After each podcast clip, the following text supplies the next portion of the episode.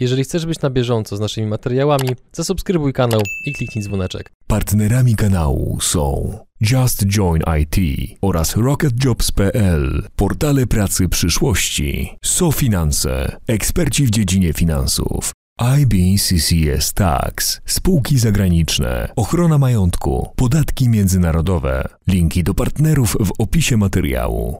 Dzień dobry drodzy widzowie, Adrian Gorzycki, Przygody Przedsiębiorców. Witamy Was w kolejnym odcinku naszego programu, gdzie tym razem naszym gościem jest Jakub Raskosz. Pozwól, że przytoczę kilka informacji na Twój temat, a Ty weryfikuj, że są prawdziwe. Dobrze.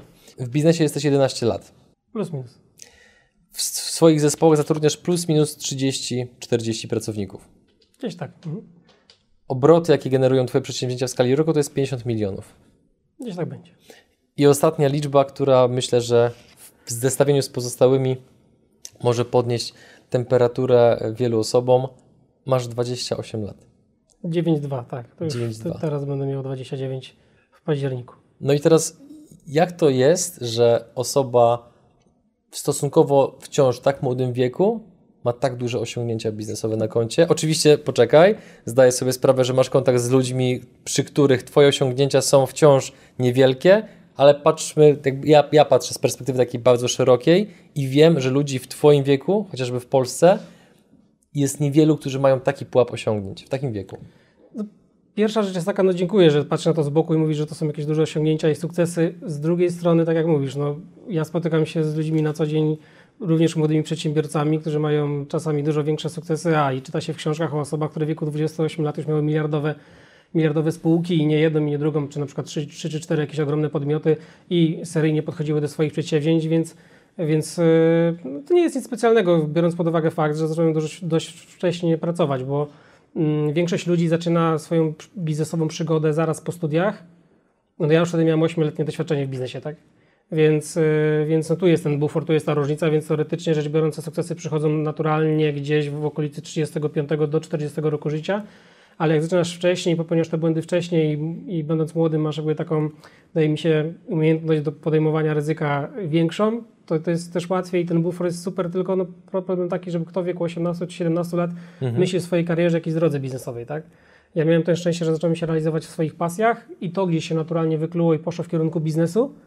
E, A to nie jest tak, że szukałem na ślepo, jaki biznes sobie zrobić, jakby zarobić pieniądze, więc to nie była taka droga, to była droga i cały czas to jest ta droga, która podążanie za swoimi pasjami, więc, więc miałem to szczęście, że to odkryłem w młodym wieku i siebie ja nie wiedziałem, co będę studiował do końca, yy, szczególnie w momencie, kiedy rzucałem biotechnologię, tam w wieku 19 lat, nie wiedziałem, co dalej, ale wiedziałem, jakie są moje pasje i wiedziałem, że okej, cokolwiek bym w życiu nie robił, ja chcę pracować przy koszykówce, przy modzie męskiej, przy zegarkach, mm, przy e-commerce i tak dalej, ale wiedziałem, co będę w miarę, w miarę te pasje nakręcały mnie i, i gdzieś rzeczywiście tak, że w młodym wieku udało się tą drogę odnaleźć, to było, to było dobrze, a potem już tylko parcie do przodu i cała naprzód i ciężka praca i tak dalej, więc Zacząłeś, powiedziałeś, że zacząłeś zdobywać doświadczenie zawodowe, biznesowe w wieku 17-18 lat. mhm. Z konieczności czy z wyboru?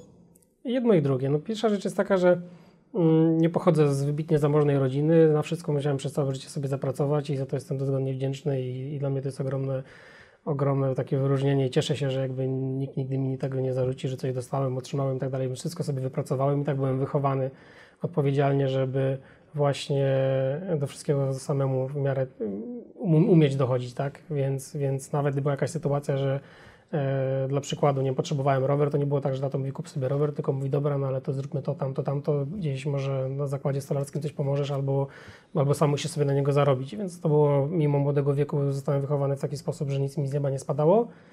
E, więc, e, więc, e, a potem po prostu chciałem więcej od tego od swojego życia wymagać. Wiedziałem, że życie w młodym wieku zrozumiałem, że jest jedno. Czytałem kilka jakichś mądrzejszych książek. I doszedłem do wniosku, że najzwyczajniej w świecie, dlaczego jak mam ochotę i chęci i energię do działania, dlaczego miałbym tego nie robić w wieku 17 czy 18 lat, skoro moi rówieśnicy tego nie robią. Ja nie patrzyłem tak z perspektywy moich rówieśników, tak? nie patrzyłem z perspektywy osób, którymi się gdzieś otaczałem i, i jakichś melanży, na które się chodziło w liceum czy tam jeszcze w gimnazjum. Jakby Oczywiście też się uczestniczyło w tego typu życiu i cały czas jakby żyje, żyje się dalej, tak? Ale, ale jak, jak na liceum, w liceum zacząłem jakieś pierwsze takie tego typu staże, no to ja już w miarę wiedziałem, co ja bym chciał w życiu Mhm. robić, już w miarę sobie gdzieś tą drogę odnajdywałem. Yy, I stwierdziłem, że skoro w młodym wieku zacznę i będę się realizował, no to już na tych studiach będę miał większe doświadczenie i jakąś przewagę konkurencyjną na rynku gdzieś zdobędę. Bo to, że będę przedsiębiorcą, będę zakładał firmy i robił tyle rzeczy, które teraz robię, to sobie w życiu nie zdawałem z tego sprawy. Tak? Po prostu ja chciałem sobie, sobie przyszłość jak najbardziej jakby ustawić i zbudować w sposób mądry, zacząć tym zarządzać w, już w młodym wieku. Tak? Bo wiedziałem, że to będzie przewaga na rynku pracy za jakiś czas. Co ci zaszczepi, zaszczepiło taki poziom logiki w tak młodym wieku? Też pytam z tego powodu, że wielokrotnie sam spotykałem się z sytuacjami, gdzie młodym ludziom się powtarza spokojnie, ty się jeszcze w życiu napracujesz. A ty się do tej pracy wręcz rwałeś i teraz się zastanawiam, czy to była przede wszystkim kwestia twoich rodziców, czy kwestia powiedzmy twojego najbliższego otoczenia, przyjaciół, szkoły, czy może książek, o których powiedziałeś, czy czego? Wydaje mi się, że kilka kwestii. Pierwsza kwestia jest taka, że no, odpowiednie wychowanie, więc to, to, to, to, to jest na pewno... Czyli pozdrawiamy rodziców. Pozdrawiam rodziców, ale na pewno to jest, dość, to jest bardzo istotne, no bo to, kim jesteś w wieku 17 lat, 10 lat, 12, 15, no to jak? No to nie masz, no jesteś kształtowany przez, yy, przez dwójkę rodziców i całe, całe swoje otoczenie jakoś to na ciebie wpływa. Yy, też yy, na pewnym etapie ja zacząłem pracować przy koszykówce, wiesz, no, widziałem jakieś dużo e, sportowców, którzy zarabiają piękne pieniądze, współpracowałem z wieloma z nimi. E, dla klubów koszykarskich pracowałem, pracowałem dla Śląska Wrocław i widziałem jakby wiele osób, którzy, którzy są zamożni, którzy robią fajne rzeczy i zarabiają na pasji, więc wydało mi się, że, e, że to jest możliwe, żeby zarabiać na swojej pasji i że to jest możliwe, żeby tę drogę w tym kierunku odnaleźć, to jest możliwe żeby być na przykład milionerem, a nie do końca oszustem, złodziejem i tak dalej, tak jak ja gdzieś wiesz, przez taki pryzmat osoby, która nie siedziała w biznesie, tak postrzegałem często przedsiębiorców w młodym wieku, że a to trzeba mieć układy, b to trzeba się nakraść, c to trzeba nie mieć e, zasad jakichś moralno-etycznych, wiesz, i, i tego typu takie, mhm. takie głupoty, takie, i to, to, jest, to jest taka pułapka, w którą młodzi, młodzi ludzie wpadają i, i przez co ja też się często z tym spotykam, piszą do mnie na Instagramie, czy na Facebooku, na Twitterze, na LinkedInie, no kto ci tam pomógł, kto ci ustawił i tak dalej, więc, więc wiesz, więc staram się tych ludzi edukować, mówię, słuchaj, spójrz na swoje życie, to też nie do końca tak nie jest, jest mnóstwo osób, które robią naprawdę zajebiste rzeczy, tylko no wiesz, i nie do końca nakradły, nie do końca od kogoś wzięły, nie do końca ktoś im pomógł i tak dalej, ciężką pracą, więc, więc teraz jestem z tego dumny, że właśnie tak to się wszystko potoczyło. Mhm. Czy pamiętasz ten moment, kiedy zarobiłeś pierwsze w Twoim ujęciu większe pieniądze?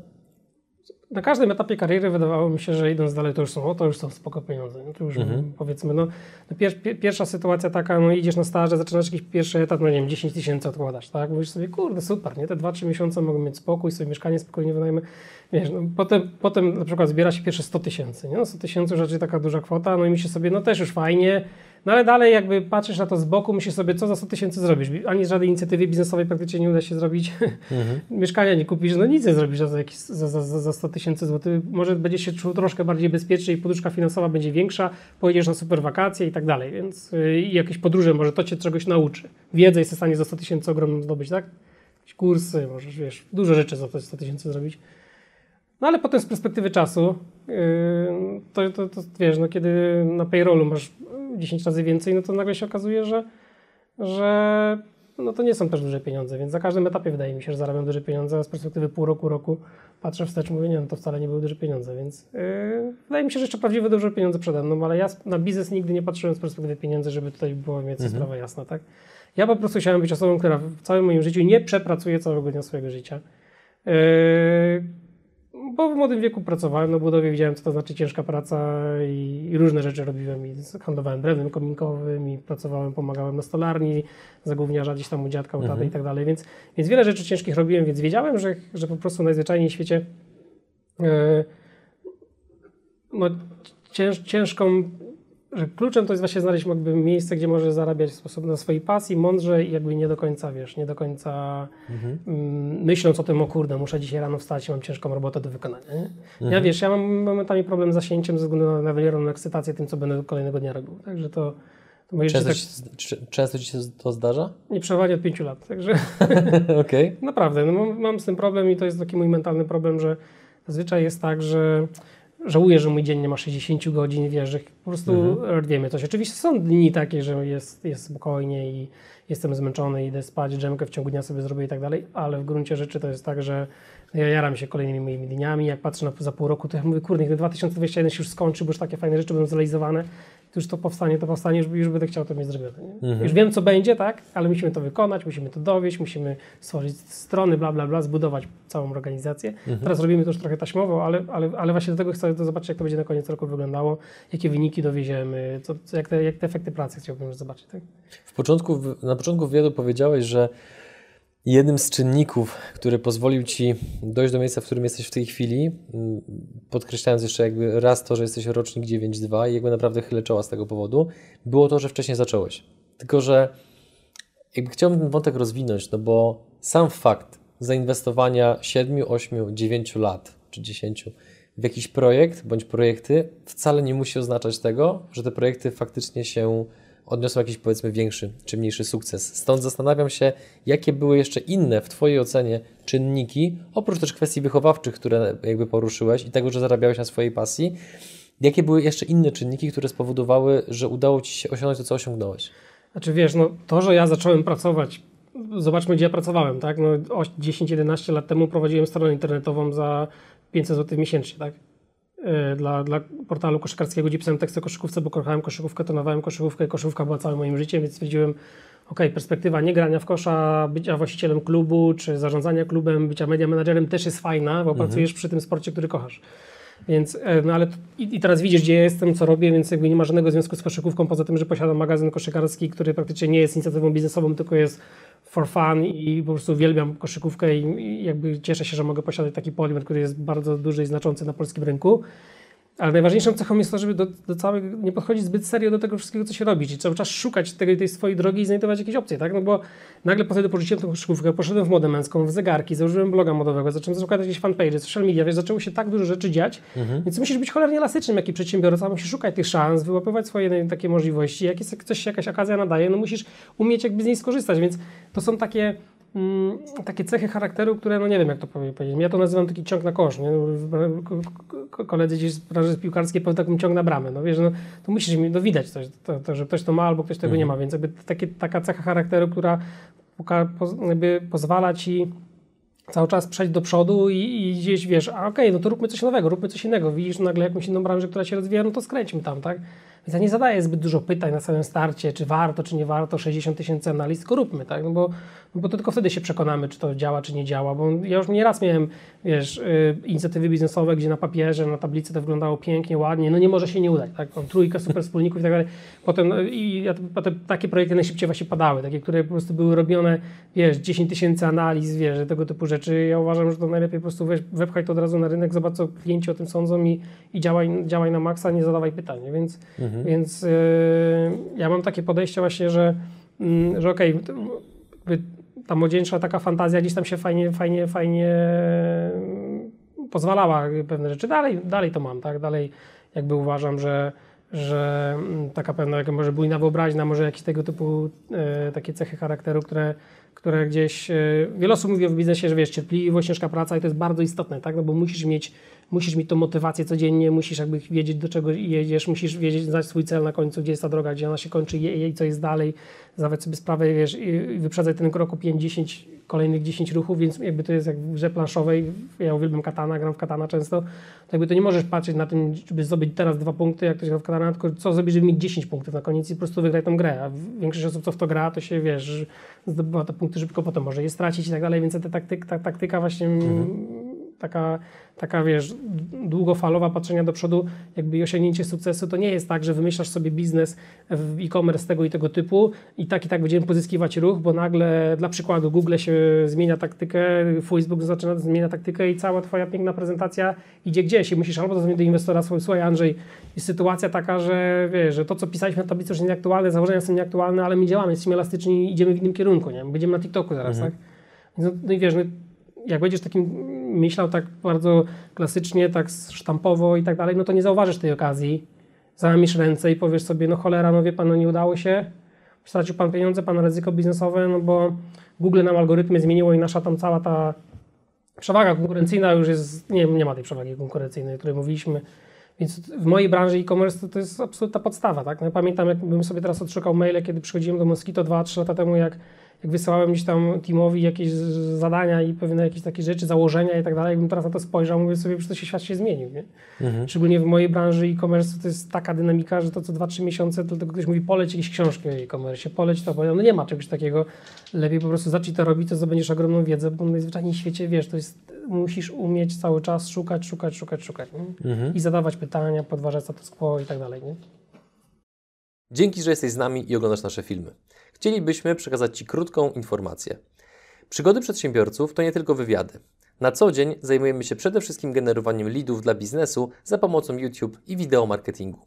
Jeżeli chcesz sprawdzić, jak moglibyśmy pomóc Twojej firmie pozyskiwać więcej klientów, skontaktuj się z nami wysyłając maila na adres kontakt małpa przygodyprzedsiębiorców.pl Plus minus na przestrzeni 10 lat wydarzyły się u Ciebie dwie rzeczy. Znaczy, wydarzyło się więcej, ale teraz powiem o dwóch. Rzuciłeś studia, oraz znalazłeś się na liście Forbesa 30 przed 30. Co byś w związku z tym powiedział? Kole, taka może dość, dość specyficzna korelacja, nieźle to, to sobie gdzieś podsumowałeś. E, zagina mnie to pytanie, ale powiem tak, no... Dziękuję, sklebia mi to. E, trudne pytanie. No, no co powiedzieć, no to od jednego wydarzenia do drugiego minęło 10 lat, no więc jakby to nie ma, nie ma ale wiesz, no rzuciłem studia, rzuciłem biotechnologię, ale to była słuszna decyzja w 100%, jakby tego nie żałuję. No ale przyszedłem na inne, tak, no co, co prawda to jakieś 3 miesiące, 3 lata do licencjatu dorobiłem i, i tego ten licencjat mam zrobiony, ale no to ten, w moim przypadku akurat pokazuje, że to nijak się ma jedno do drugiego. Nie? Jeśli miałbym powiedzieć, jak miały się studia do tego sukcesu biznesowego, czy tego, że znalazłem się na liście Forbesa, no nie ma, nie ma, no jak, nijak się nie mają. Mhm. Bo ja już wtedy, kiedy kończyłem licencję, to już pracowałem w multibrandzie i nawet na niezłym stanowisku już dobre rzeczy robiłem i nikt nie patrzył na moje wykształcenie, tylko patrzył na moją wiedzę, na moje know-how, na to, co wiem o modzie męskiej, jak potrafię może pracownikami zarządzać i ile potrafimy towaru sprzedać, więc jakby byłem oceniany kompletnie innymi parametrami i widziałem to, że rynek pracy lubi ludzi efektywnych, a nie, a nie wiesz, e, ładnie wyglądających, którzy mają jakieś wykształcenie. Pewnie taki też mhm. lubi, ale, ale wydaje mi się, że bardziej lubi takich, co dowożą jakieś wyniki. Więc to mi trochę dało do, do, do rozumienia. Ja też, widzisz, no, z perspektywy czasu, kiedy mam teraz już 28 mm, lat dalej byłam się za młodego człowieka, ale widzę, że 5-6 y, lat temu miałem większą pogardę do wiedzy i ogólnie do studiów i do zdobywania wiedzy, to zdecydowanie. Teraz już takiej pogardy nie mam i jestem trochę taki wycof wycofany może w tej opinii, bo jeszcze pewnie dwa lata temu powiedział, rzućcie studia, to nie ma sensu i tak dalej, i tak dalej, i tak dalej, ale oczywiście jest multum kierunków, które mają sens, przecież nie będziesz lekarzem bez skończenia studiów, nie będziesz dobrym prawnikiem bez takiej wiedzy, nie ma, jest multum inżynierem też dobrym nie będziesz, tak, no ale, ale uważam, że marketingowcem dobrym będziesz, gdy będziesz no, po pięciu stażach będziesz lepszy niż po studiach marketingowych, tak, mhm. więc są branże, które po prostu wymagają doświadczenia, wymagają zdobywania wiedzy tu i, tu, tu i teraz, a, a ta teoria jest taka mniej istotna, no bo to, co się czyta w tych książkach marketingowych sprzed 30 lat, to ogólnie są jakieś takie ogólne, wiesz, zarysy, no tam no, komunikat musi być dobrze dopasowany do odbiorcy, no ale to cholera wiesz, tak, no, że to, jakbyś się tym tematem w miarę zajmujesz, także mhm. m, mm, trzeba sobie odpowiedzieć na pytanie, ja widzisz, po, jeszcze 5-6 lat temu czy 10 wydawało mi się, że zaoczne studia są głupotą, bo wydatkiem pieniędzy, ale teraz uważam kompletnie inaczej, że właśnie bardzo fajne, bo kończysz studia, masz 5 lat doświadczenia, tak i robisz jedno i drugie, okej, okay, to są trudne lata, ale kiedy, jak nie w wieku 20-25 lat. Plus kontakty. Kiedy tak, kiedy nie masz, wiesz, prawdopodobnie nie masz żony, ewentualnie dziewczynę, kiedy, wiesz, no nie masz rodziny, masz 20, no masz 5 lat swojego życia, które możesz przeznaczyć na zdobywanie wiedzy i zdobywanie wiedzy i doświadczenia, to trzeba to robić, mhm. trzeba naprawdę ten dzień jakoś starać się zrobić tak, żeby on był, wiesz, 17-18 godzinnym dniem pracy. Nie? Mhm. Tak to powinno wyglądać bez podziału weekendowych i tak dalej. No ja też tak przepracowywałem ten okres. Ja pracując na etacie y, studiowałem dziennie. Fakt faktem, że biuro było bardzo blisko uczelni i tu i tu ściemniałem na maksa często, żeby móc to połączyć. Naprawdę. Balansowałeś. Nie, to było na, na granicy totalnie. Nie wiedziałem jak to, jak to, jak to można, aż w pewnym momencie pani prowadząca jeden powiedziała, no ale to dla takich ludzi jak pan są studia zaoczne. I wtedy to zrozumiałem. Mówię, no rzeczywiście, to, ale wie pani, że ten ostatni rok to już to, to, dociągnę, dojadę, ale to, to chociaż ocenialiście mnie tylko z perspektywy wiedzy, a nie obecności na zajęciach. Nie? I tam z kilkoma osobami udało mi się tak dogadać rzeczywiście, że mówię, dobra, no nie mam mnie, ale wiem, że tą wiedzę muszę zdobyć, mhm. więc muszę przyjść zaliczyć to, tak? Czy, czy jakkolwiek zrobić, żeby, żeby, żeby, żeby to, bo już nie chciało mi się, na trzecim roku dla przykładu kończyć? No to byłoby trochę takie bezsensowne, więc chciałem to dowieść. Więc miałem e, blisko też, e, blisko też pracę, ale po czym wracałem, prowadziłem jeszcze bloga i kilkanaście innych różnych takich medialnych projektów, jakieś fanpage, nie fanpage, Instagramy i tak dalej, więc tego było całe mnóstwo, co było już zarobkowe i bardzo ładne zarobkowe, więc szkoda było tego to porzucać. Zgłaszały się firmy, odzywały się, no i wiesz, i ja miałem, i jak, no teraz jak na to, na to patrzę, jak ja to potrafiłem robić. No i robiłem, no i wracałem, zjadłem coś 17 i ja miałem kolejne 5-6 godzin roboty, nie? Więc jak teraz patrzę mhm. na niektórych ludzi, młodych ludzi, ludzi, którym się daje książkę do przeczytania i tłumaczysz mu coś, to jest na swojej kariery. Ja przeczytałem 7 w ostatni, w, ostatni, w ostatni miesiąc i pytam się, czy już może przeczytał, czy już może sprawdził, czy cokolwiek, no yy, nie miał czasu. Nie? No, no, to, no to ja nie wiem, jak, jak to jest, nie? Jak, mhm. jak, jak nie mógł mieć, mieć czasu, wydawało mi, wydawało mi się z całym szacunkiem, że jestem bardziej zapracowany od tych mhm. ludzi, więc ja też byłem taką osobą, która na co bym się nie użalała, dalej tak jestem i na zwyczajnie świecie, gdy trzeba coś dowieść, trzeba coś zrobić, to ja czasami zakasam rękawy i mówię, dobra, słuchaj, spoko, jak mamy szukać pracownika, czy kogoś, kto to wykona, to może operacyjnie ja coś jeszcze jestem w stanie tutaj wskórać. Więc jeszcze mhm. w kilku projektach tak staram się rzeczywiście e, cały czas patrzeć strategicznie, ale jak trzeba coś naprawdę zrobić, no to po prostu idziemy i to robimy. Co Ci dała ekspozycja w Forbesie? Coś się zmieniło u Ciebie? No bo Ty już jakby w tym czasie byłeś rozpoznawalną postacią, bo ja sam pamiętam, że na pierwsze Twoje artykuły, czy generalnie na Twoją powiedzmy personę medialną trafiłem już dobrych kilka, te, kilka lat temu i ciekawi mnie właśnie, czy pomimo posiadania już na tyle silnej marki osobistej, to czy właśnie chociażby obecność właśnie w tym rankingu Forbesa 30 przed 30, czy to spowodowało coś jeszcze dobrego dla Ciebie, bądź złego?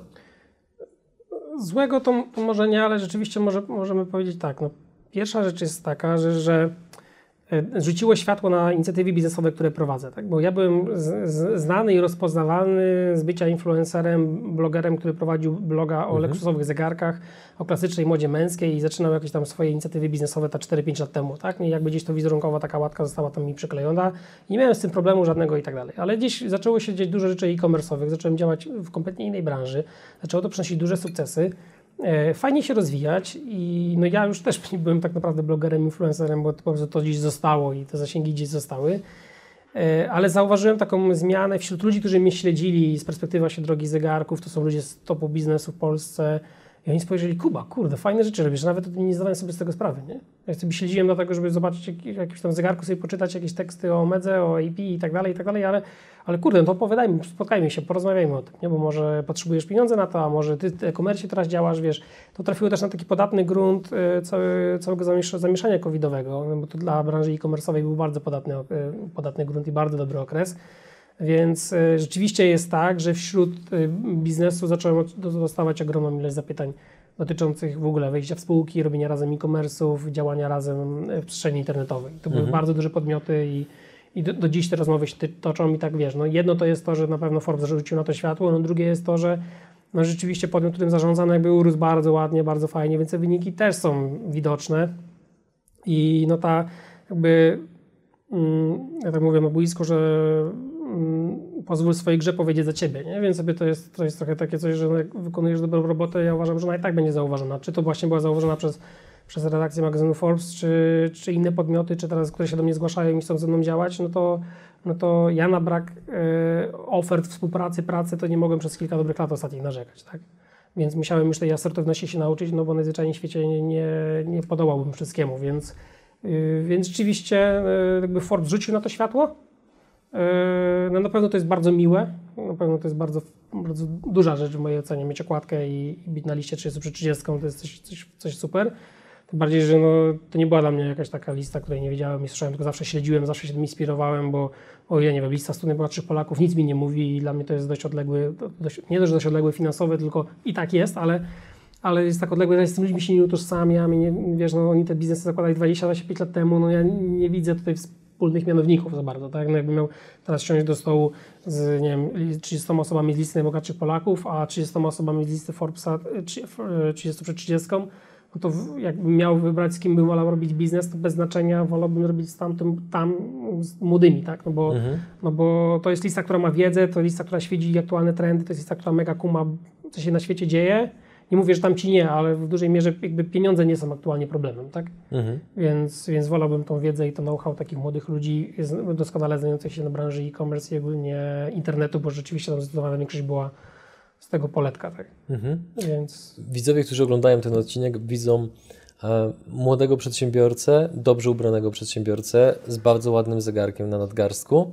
E, I teraz wykorzystując analogię do świata sportu, to akurat moim konikiem są sporty walki. I tylko osoba trenująca sporty walki wie, że poprawnie trzymaną gardę nauczysz się przeważnie tylko i wyłącznie w momencie, jak dostaniesz z ręki albo na przykład high kicka na głowę i zobaczysz, jak ci szumi w uszach po uderzeniu piszczelem w twoją czaszkę. Mm, I wracając właśnie do, do jakby kwestii tego, że na pierwszy rzut oka po prostu jakby wyglądasz jako osoba szczęśliwa, spełniona, co jakby oczywiście tak jest, ale mm, chciałbym, żebyś właśnie opowiedział mi o tych sierpach i tych high kickach, które musiałeś przyjąć, żeby móc osiągnąć dzisiejszy stan, dzisiejszy poziom sukcesu. Jakie są twoje blizny i twoje siniaki? O, prowadzenie działalności w internecie w młodym wieku nie jest łatwą rzeczą. No, popatrz sobie na 18-letniego mężczyznę, który interesuje się basketem i wszystkich swoich znajomych i wszystko, co się dzieje, to jest związane ze sportem. Wszystko. Ubierasz się jako koszykarz, nosisz kobi na co dzień, buty, tak? Yy, tak chodzisz do szkoły i tak dalej. Potem zmieniasz całkowicie praktycznie, wiesz, no, styl, wizerunek o 180 stopni, bo nagle odczuwasz, że, że ta moda męska jest fajna, klasyczna elegancja, szycie na miarę, bla, bla, bla. Więc dostajesz ogromną ilość hejtu w młodym wieku, dostajesz nas y, 90% znajomych y, nie mówi ci super fajnie, że coś robisz, nikt tego mi nie powiedział. Z wszystkich jakby, y, to, było takie, albo się w coś bawisz, a co on tam robi, a co on tam widziwia, ale po co teraz, nie wiem, się czym zajmuje, no i potem wiesz, jak dopiero gdzieś to zaczęło tam ci się fajnie rozprzestrzeniać i działać i no to, no to wiesz, te efekty ludzie zaczęli widzieć, no to wszyscy, o fajnie, no od początku ci kibicowałem, nie, no to na pewno super, kurde, z, z, super, wiesz, no zawsze miałeś taki charakter, nie? więc jakby no masz dużo takich, takich no wiesz, no, no strzałów z bok, cał, jedziesz tam sobie samochodem spokojnie ku swojemu celu, jeden strzał, drugi, trzeci, czwarty, piąty, więc y, do jakiegoś wywiadu udzielasz, potem masz y, jakby tysiące komentarzy, że jakiś kolejny pewny synek bogatych tatusiów rodziców, bla, bla, bla, bla, bla, którzy tam pewnie nie wiadomo, co mu się wydarzyło po każdym zakupie jakiegoś zegarka inwestycyjnego, czy czegokolwiek, nie wiem, wyjazdu na Malediwy, czy jakiejkolwiek rzeczy, która powiedzmy kuje w oczy. No wiesz, są jakieś seria hejtów, seria jakichś takich tekstów, które potrafią się przytrafiać, to są to totalne, czasami takie absurdalne. Ja w dłu- długim okresie czasu totalnie nie potrafiłem sobie z tym radzić, nie potrafiłem się do tego zdystansować. Wydawało mi się, że robię fajne, dobre rzeczy i co ja, bidny Jakub Roskosz, który sobie po prostu zarabiam na życie, pracuję przy tym, co robię i jakkolwiek to komunikuję, więc, yy, więc takie jakby głębsze, szersze uznanie rzeczywiście poszło gdzieś 2-3 lata temu, kiedy ludzie zobaczyli, że to nie jest tylko jakiś influencer, który rzuca sobie zdjęcia zegarków, tylko a, ma fajne biznesy, może jeszcze nawet ciekawie nimi zarządza, dość mądrze mówi o e-commerce i rzeczywiście 4-5 inicjatyw biznesowych mam, które działają dobrze, wyglądają dobrze i przynoszą efekty i są zarobkowe, tak? Więc co dopiero gdzieś tam tak to całe towarzystwo uspokoiło i, i w stylu już może część ludzi pomyślała, okej, on to może, tak, no on to, on to, to może, bo dla przykładu, bo w jego głowie ja już jestem kimś, kto robi coś innego i coś więcej. Mówiąc Więc zasadnie, zamknęły im gęby. tak, trochę tak, więc ja takiego, wiesz, fajnie się mówi, że przeszczekają karawana, jedź dalej, ale ty jednak, wiesz, no, chciałbyś sobie w spokoju przejechać i zrobić swoją robotę, a czasami nie możesz, musisz się zajmować jakimś takim przerzucaniem, wiesz, takim, takim paplaniem się w szambie i mi się do końca to nie podobało. Yy, no, to, to, to nie jest łatwe, nie jest łatwe, nie? to na pewno nie jest łatwe, tym bardziej, że dużo zaraz się pojawia zawiści, Yy, wielo, no to, to, to, są, to są takie, no, jakby, no, niestety, ale dziś koszta tego, tego sukcesu, które ludzie dziś patrzą na ten sukces. Mówi, że jestem spełniony. Ja nie jestem spełniony, ja naprawdę jeszcze jest daleko od tego, żebym był spełniony, ale nigdy w życiu jakby mojego sukcesu i mojego zdrowia psychicznego czy mojego szczęścia nie uzależniałem od ilości pieniędzy na koncie, tak? E, Więc e, jakby ja na to nie patrzę z boku, a ludzie mi na, patrzą na to często z boku i zaczynają te pieniądze liczyć i zastanawiać się i wiesz, jak robię jakieś Q&A na Instagramie, o której sobie rozmawialiśmy tutaj w kuluarach, to, to wiesz, no, co drugie pytanie dotyczące moich zarobków i tego, ile zarabiam i co robię. No mogę tu powiedzieć, no, co za problem, że powiedzieć, że wiesz, no, to nie są jakieś takie, w mojej cenie nie powinny być tematy tabu, ale z drugiej strony potem zacznie się mówić, no to tak, no to mógłbyś te pieniądze wydać w taki, w taki sposób. Ja po prostu zwyczajnie świecie zaczynam rozumieć tych wszystkich biznesmenów, którzy się tymi murami otaczają, wiesz, tak, czy to mentalnie, czy, e, czy, Fizycznie. czy fizycznie. Zaczynam to naprawdę najzwyczajniej w świecie rozumieć, bo, bo o ile jakby, e, jakby moja osoba daje bufory i daje boosta moim biznesom na starcie ze względu na mnie, bo coś powiem, bo coś tłumaczę, te zasięgi są duże. Wiesz, ja na Insta Stories czy na LinkedInie jestem w stanie każdy problem rozwiązać po prostu postem. Mhm. Czy to chcę zabukować super restaurację, czy chcę zabukować super hotel, a może szukam dobrego inwestora, jestem w stanie załatwić to jednym postem. I czy szukam pracownika, dostaję 100 CV. Mhm. I w tym 30 konkretnych i 10 za darmo chcę pracować. No i właśnie o tych wszystkich rzeczach troszeczkę więcej porozmawiamy sobie w dalszej części naszego wywiadu, do którego link oczywiście znajduje się w opisie filmu, a teraz ogłaszamy konkurs. Jaka jest nagroda konkursowa? Proszę, Kuba, powiedz naszym widzom. E, wymyśliliśmy wspólnie tutaj, że słusznie... Burza mózgów. Burza mózgów, burza mózgów. Mm, wylosujemy, wybierzemy, wybierzemy pięć osób. E, ja wszystkie pięć osób nagrodzę wybranymi przeze mnie książkami. Postaram się wybrać, jakoś ustalić te książki takie, które już te osoby, które wygrają, żeby, żeby jej, ich nie czytały, bo mam jakąś pulę swoich ulubionych książek, więc myślę, że takie książki z dedykacją mhm. y, przeznaczymy. To będzie pięć książek. A mm, wybiorę odpowiedź na wybiorę pięć odpowiedzi na pytanie dotyczące opinii. Czyli bardzo mnie interesuje, interesują te sytuacje, jak na starcie swoich projektów, jakie opinie słyszałeś od najbliższych, y, od znajomych, rodziny, i negatywne, i pozytywne o swoim biznesie i która ta opinia dała mocnego kopa i jak udało się, jak, jaki ma teraz związek e, z, z aktualnym stanem rzeczy. Tak? To jest bardzo, bardzo ciekawe. Więc to może też takiego kopa przedsiębiorcom, którzy zobaczą, że na, na, na, samym, na samym początku mało osób może będzie w to wierzyć, albo będzie, tak. ale może się okazać sytuacja, że ktoś będzie przesadnie wierzył w dany sukces i ty się tym mhm. lepisz i może się okazać, że twój pomysł był e, niepotrzebnie chwalony, mo, może trzeba było go jakoś fajnie challenge'ować i podważyć ten status quo, także tak powiem. Więc jestem mega ciekawy tych opinii. I odpowiedzi na te pytania uważam, że mogą mi naprawdę świetne historie, mhm. które dadzą kopa wielu młodym przedsiębiorcom. To ja z przyjemnością chyba sam wezmę udział w tym konkursie z jakiegoś anonimowego konta. Jeżeli będę jednym ze szczęśliwców, który wygrał, to tą nagrodę z przyjemnością oddam, bo sam pamiętam swoje komentarze swojego otoczenia, gdzie właśnie w młodym wieku się zaczynało na początku właśnie prowadzić spółkę sportową, potem kanał na YouTubie, to e, tych chwil, kiedy ktoś cię lekceważy i to wiesz, widać po jego mimice, tak. po jego mowie ciała, po słowach, które wypowiada, no jakby ja takie, ja takie komentarze biorę jakby do gdzieś tam powiedzmy swojego skarbca i regularnie się w nich przeglądam, dodatkowo się gdzieś tam motywując. Ale, ale wiesz, ale z drugiej strony są osoby, które powiedzą stary, też radę, zapierniczę, ja w to wierzę, nie? Więc tak, takie osoby to też, też są opinie, więc nie, nie skupiajmy tak. się na negatywnych, bo są mhm. pewnie takie i takie, tak? Ja mam kilka mhm. inicjatyw biznesowych, spotykałem się i z tymi negatywnymi, i z tymi pozytywnymi, więc mhm. nie skupiajmy się na żadnej z nich, nie każdy opowie swoją Dokładnie. historię, jaką chce opowiedzieć negatywną czy pozytywną, ale uważam, że będą świetne odpowiedzi. Do, dokładnie tak. Liczę na to. Drodzy widzowie z YouTube'a, zostawiajcie proszę komentarze pod filmem, oczywiście na YouTubie. Drodzy słuchacze z podcastów, jesteśmy na Spotify, Apple Podcast, Google Podcast. Proszę wejdźcie na YouTube'a i tam również zostawcie swój komentarz, jeżeli oczywiście chcecie wziąć udział w tym konkursie. A my tymczasem żegnamy się w tej części i przechodzimy do dalszej części nagrania, która kryje się pod linkiem, który znajduje się w opisie filmu. Do zobaczenia. Żeby nie przedłużać wstępu, od razu przechodzimy do kolejnego elementu, ponieważ w, ko w końcówce poprzedniego nagrania rozmawialiśmy o siniakach, rozmawialiśmy o bliznach, które każdy z nas ma.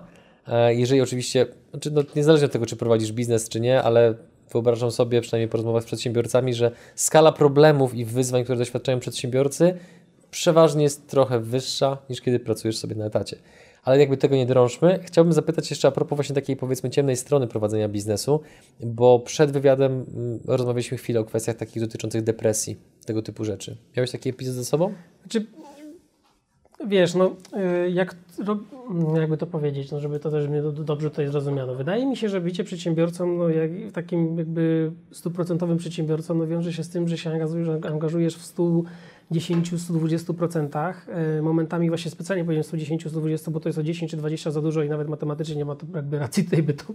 Ale w dużej mierze jest tak, że jakby e, no to cię tak zaczyna pochłaniać. Jakby ja się nie zgadzam właśnie absolutnie w 100% w jakimś life balance i tak dalej, bo jak jesteś przedsiębiorcą, który to uwielbia, który to kocha, to nie ma czegoś takiego. Bo żyjesz tym, interesujesz się tym, rozmawiasz z ludźmi, którzy po prostu jakkolwiek będą jakby, wiesz, w stanie Cię zainteresować w rozmowie i, no i wiesz, i co, przychodzi to do czego, że bite 7 dni w tygodniu przez kilka lat spędzasz nad tak naprawdę biznesem i nawet gdzieś siedzisz w jakiejś restauracji, to pewnie myślisz sobie w dużej mierze o czymś, o swojej pracy i każdy moment wykorzystujesz na to. Więc tak to naprawdę wygląda i tak to działa, więc jak ta głowa cały czas jest tak zajechana, mhm no to zaczynają się chwile zwątpienia, zaczynają się pewnie problemy mentalne, zaczynają się jakieś dołki, no bo to jest przetrenowanie, tak? No to jest y, jak z każdym elementem organizmu, tak jest, ja tak sobie przynajmniej to tłumaczę, więc trzeba umieć sobie z tym radzić, y, więc no to to nie jest łatwe, tak? Mhm. To nie jest łatwe, możliwe, że trzeba sięgać po porady, po, roz, po rozmowy z osobami, które się profesjonalnie na tym zdają i porzucić wszelkie tego typu opinie, twardzili, że to jest dla mięczaków i w ogóle to e, tylko pizdy chodzą do takie spotkania, ja sobie sam jestem w stanie z tym poradzić, tak? E, Albo, że wiesz, e, to tak naprawdę nie jest problem, bo to nie są problemy, bo jak ktoś ma co robić i masz co robić w ciągu dnia, to tych problemów nie masz. No wiesz, no, są takie stereotypowe, bardzo fatalne opinie i o, o tym zdrowiu psychicznym, o tym men- mentalu, tak? I to trzeba cały czas, ten mental trzeba cały czas używać na wysokim poziomie. A, I trzeba umieć sobie z tym radzić, no bo to już ma, może mieć fatalny skutek na Twoje życie tam prywatne, ale przede wszystkim mówimy tutaj o życiu zawodowym, bo tutaj rozmawiamy o przedsiębiorcach, tak? Więc o tym życiu zawodowym, no to jest takie coś, straci, zaczynasz tracić kontrolę z bazą, zaczynasz e, może mieć problemy z jakimś kreatywnym myśleniem, a to już jest naprawdę gwóźdź do trumny, jeżeli chodzi o, o przedsiębiorcę, jeżeli ty nie potrafisz na, na coś chłodno spojrzeć z boku, spojrzeć, jeżeli nie, ma, nie jesteś kreatywny, gdzieś zatracasz to wszystko i gdzieś się zamartwiasz, i, no to to już zaczyna się robić problem, który powinien sobie zacząć umieć radzić, tak? Więc wydaje mi się, że, e, że po prostu trzeba umieć znaleźć sobie sposób na to, żeby tą głowę resetować. Co u Ciebie się sprawdziło najbardziej pod kątem resetowania głowy? E, Wiesz, no, no właśnie cały czas to testuję i gdzieś dochodzę do pewnych wniosków i cieszę się, że do tych wniosków dochodzę i widzę, co działa, co nie działa, więc w moim przypadku to są, jest kilka aspektów.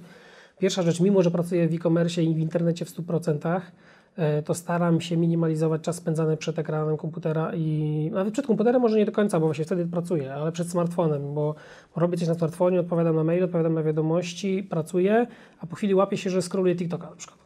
Więc, więc takie, i zaczęła jakaś głupota wpadać. Więc, Tak są więc, zaprojektowane te urządzenia tak, no niestety tak to jest zrobione, to jest takie środowisko hermetyczne, że naprawdę to nie jest trudne momentami, wiesz, że dajesz jakiegoś posta, robisz coś, jakaś rekrutacja na LinkedInie, bla, bla, bla, coś dzieje się, czymś chcesz się pochwalić, na Instastory zrobisz Q&A, a po czym przeglądasz, kurde, jakiś fit bezsensownie, nawet nie wiesz kogo, jakiś Mhm. neta, który cię w ogóle nie interesuje na przykład, tak?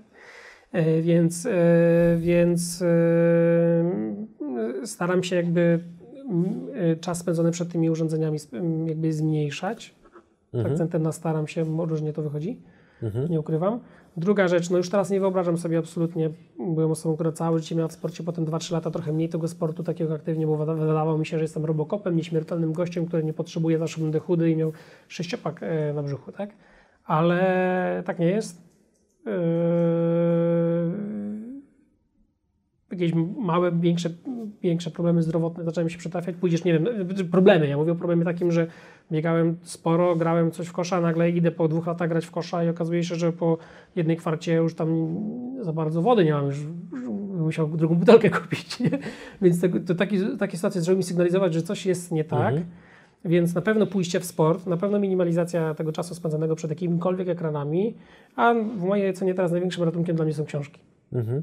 To jest coś niesamowitego i w każdej formie po prostu co mi wpadnie, to staram się pochłaniać, czytać. Zrobiłem sobie challenge, że jedna książka tygodniowo minimum. To jest taki wymagający challenge, to jest minimum 2 godziny, 3 godziny dziennie czytania i staram się to egzekwować. Jak Ja- to rozkładasz w ciągu dnia? Y, Pracuję w domu, tak? Teraz większość z nas pracuje w domu, ale ja ogólnie wszystkimi firmami zarządzałem zdalnie i pracowałem zazwyczaj z domu. Ewentualnie z restauracji, ze spotkań, ale nie miałem biura. Więc y, jak mam taki stolik w domu, na którym leży sobie smartfon, komputer i czytnik e, e-booków i w momencie, kiedy już dla przykładu czuję, że wiele rzeczy zrobiłem i jakąś robotę dzisiaj wykonałem i widzę, że nie mam jakichś większych zadań, które mógłbym sięgnąć, myślę sobie, w naturalnym środowisku sięgnąłbym po smartfona, ale tutaj mam taki delikatny wyrzut sumienia, który mówi mu nie, możesz, mógłbyś coś teraz lepiej swoim czasem zrobić i sięgam po e-booka. Mhm.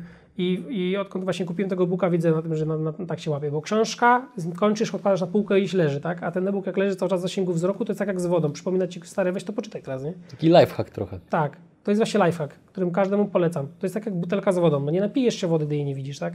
Mhm. Dlatego mam ją w gabinecie, gdzieś tu, gdzieś tam i widzę, że jak mam tej wody porozkładane po chacie wszędzie, to wypijam te 3 litry wody dziennie. Jak jej nie mam, to nie wypijesz.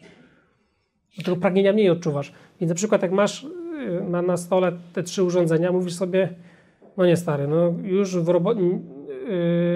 komputer to nie, no bo to już jest powiedzmy wszystko dla na przykład dzisiaj zrobiłeś, już tej roboty nie ma, nie wyszukuj sobie, to też nie jest niezdrowe, bo mógłbym sobie wyszukać robotę na kolejne 60 godzin, tak, spędzania czasu przed tym komputerem i analizę, i analizę, i analizę w e-commerce prowadząc 4-5 firm, to możesz po prostu się w tym zajechać. Pewnie każdej innej firmie dokładnie tak samo. No to masz taki sobie czytnik e-booków. Też no w ogóle to urządzenie jakieś negowałem, a teraz widzę, że to jest super, że te ekrany są naprawdę dobre, że nie, już wzrok się nie męczy, traktujesz tak jak papier, wiesz, pobierasz sobie fajne książki i czytasz. Mówi, dobra, to sobie, ja sobie lubię, te, lubię challenge, lubię rywalizację na maksa, lubię cały czas jakieś postępy. Mam na dole, na dole jeszcze nie tylko strony, ale na dole mam procent, ile do końca mi zostało, tak? No i bajka. Nie mówię, okej, to jeszcze 5%. Mhm. To jeszcze 10%, bo wiem, że wtedy swoją tą normę taką tygodniową. A jak wiem, że jutro będę miał jakąś imprezę albo znajomi wpadają na kolację, no to dobra, no to dzisiaj do- dotyczą do 55%, tak? Mhm. Więc to jest lifehack, który każdemu polecam i głupszy od tego na pewno nie będę, bo wybieram lektury, które są dość, wydaje mi się, jakiekolwiek by nie były, po przeczytaniu jakiejkolwiek książki głupszy nie będziesz. Na pewno lepiej to będzie czas spożytkowany nie od Instagrama. E, chyba rzeczywiście masz coś jakościowego tam do zrobienia, do odpisywania na wiadomości, pewnie pewnie niektórym osobom jakieś tam... No ale nie- też umówmy się, że to ale jest umówmy raczej się, umówmy mniej, się. mniej, mniej, No, pół godziny. mało, mało Pół godziny. Ja wyłączałem wszystkie możliwe powiadomienia z wyjątkiem Tak. mailowych. Powiadomień, z z wyjątkiem mailowych. Nawet grupy na WhatsAppie wszystko mam powyciszane, powyłączane. Mhm. Nikt mi nie będzie mówił, kiedy ja mam wsiąść komuś na WhatsAppie odpisać, tak? Moi najbliżsi wiedzą, jak mam czas zorganizowany. Więc wiedzą, jeśli chcą się szybko umówić albo wpaść na kawę, bo są pod moim domem, to wiedzą, żeby zadzwonić, a nie pisać SMS-a, czy to i tamto, bo ja tego nie odpiszę. Czy wiadomości na Facebooku, tak? Mam tam mam w wiadomościach na Facebooku, mam porobione grupy w każdej organizacji firmowej, w której funkcjonuję, czy na Whatsappie, czy na jakichś Slackach, wiesz, milion komunikatorów i nigdy żaden nie ma włączonego powiadomienia, nie? Jak jest, Ciekawe. jak jest pożar, spoko, to wie- wiedzą, że do mnie zadzwonić. Ale nie ma sprawy w firmie takiej, która nie mogłaby być rozwikłana za pół godziny, albo za dwie godziny, albo jutro. Mhm. Więc nie daję sobie wejść na głowę i zarządzam tym czasem w sposób taki, który pozwala mi się skupić na tym, czym ja naprawdę się skupi, chcę, się, chcę się skupić. Powiadomienia powodują to, że robisz jakąś mega kreatywną rzecz, rozkminiasz jakiś naprawdę długi proces, tak jak mamy teraz stworzenie nowej marki, wow, tak naprawdę, duży temat, duży projekt dla mnie bardzo. Ja jestem w rytmie jakiś w ogóle myślenia o czymś innym, globalnym, w ogóle inna skala, bla, bla, bla. I po czym dostaję powiadomienia i siemanko, tam miałem, stronka nie działa, nie? No ale co, no co, teraz, co ja zrobię teraz? Co mam wejść, co serwer korpką kręcić? No nie, no, nie trudno, no nie działa, to nie działa, no jakby... Napraw to. no to szukajmy rozwiązania. No ja i tak tego nie naprawię. No to może skieruj to do kogoś z firmy, kto będzie wiedział, co z tym zrobić. No to jest, to jest tak, środowiska są pozamykane, że mamy te grupy, że każdy wie, czym się zajmuje, więc ja tylko nie muszę o tym problemie wiedzieć nawet. Więc widzę, widzę nawet tak jak dzisiaj. Wiesz, cały dzień taki sobie zrobiłem luźniejszy, bo mamy te nagrania. Długo też chciałem, bo wiem, jak, jak, jaką ty pracę w to wkładasz i, i chciałem podejść do tego bardzo serio, więc dlatego to kilka razy ten termin też szukaliśmy. Mhm. Zgadza Więc się. wolałem już ten termin znaleźć odpowiedni, gdzie będę miał taki czys- czysty Mhm. spokój, przyjadę sobie na spokojnie i tak dalej. Nauczysz, nauczysz to, to nauczy każdego, że większość problemów, które mu, muszą być przez ciebie rozwiązane tu i teraz, rozwiązują się same po dwóch godzinach, albo ktoś za ciebie je rozwiązuje, nie? Mhm. Jak ty powiadomienie masz. Amen. Em, to już wybrzmiało kilka razy, ale zapytam jeszcze w inny sposób. Mm, Prowadzenie biznesu to są problemy, to są dylematy. Kiedy zaczynałeś swoją karierę mm, zawodową, swoją karierę biznesową, no ty spotykałeś się, podejrzewam, z problemami troszeczkę innej kategorii aniżeli teraz. One miały inną wagę, inny poziom skomplikowania. Były być może właśnie negatywne opinie z jakiegoś tam, ze, ze strony najbliższego czy dalszego otoczenia. Natomiast ciekawi mnie, z jakimi problemami, dylematami mm, mierzy się obecnie Jakub Roskosz, a nie w wieku 19 albo 20 lat. Hmm. Kto, kto albo co dzisiaj jest Twoim adwersarzem? Na pewno jakby ranga, nie, nie chciałbym też jakby oceniać problemów, żeby były mniejsze, większe i tak dalej, no bo na każdym etapie życia każdy problem jest dość ważny, tak? E, I to jest właśnie takie błędne myślenie, o którym my zawsze patrzymy. No teraz ten problem musi być twój ważny, bo masz milion możesz stracić, nie? Tylko wtedy dla mnie, dla przykładu, było 10 tysięcy więcej, więc wtedy ten problem był dla mnie większą rangę, nie? Jeżeli chodzi, patrzymy, przykładamy jakby problemy do miary, do miary, miary pieniędzy, tak? No bo to łatwo przełożyć.